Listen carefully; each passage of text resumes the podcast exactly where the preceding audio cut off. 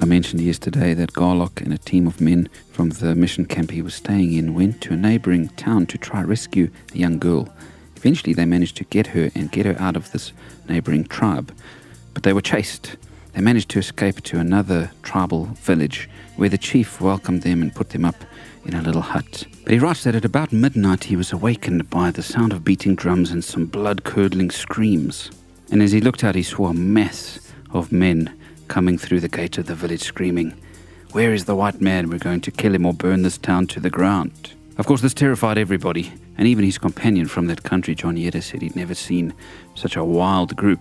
And so they did the only thing they could think of doing, which was to pray. They poured out their hearts to God. Garlock said he remembers asking God to forgive him, thinking that he was probably going to die that night, and appealed to God to save them so that they could continue the work they were doing. And then he said a scripture came to him from Psalm 34, verse 7, that says, The angel of the Lord encamps around those who fear him and delivers them. And so he said, emboldened, he walked out straight towards the crowd. And the whole mob rushed forward as soon as they saw him, came at him with their drawn knives, shouting, Kill him, kill him.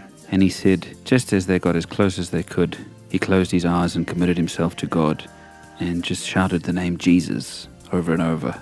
And he said, suddenly there was a death like stillness. All the drums stopped, the yelling stopped, the silence just seemed palpable. So he said he opened his eyes and he said all these men were standing with their weapons raised, but frozen in their tracks, motionless, without a sound.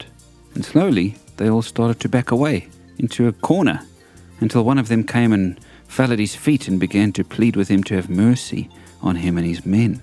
And he said, We see that your God fights for you. Please forgive us. Now, what happened there? He's convinced that it was God, that it was Jesus, the angel of the Lord, standing there, that these men looked up and saw him and saved him because he still had work for him to do.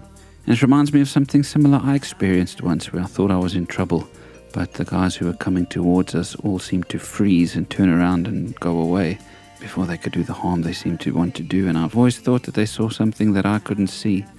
There are times when God comes and protects his people in a direct way like this. And when he does, we must praise him and thank him and marvel at him because he's a great, wonderful, caring, protective God.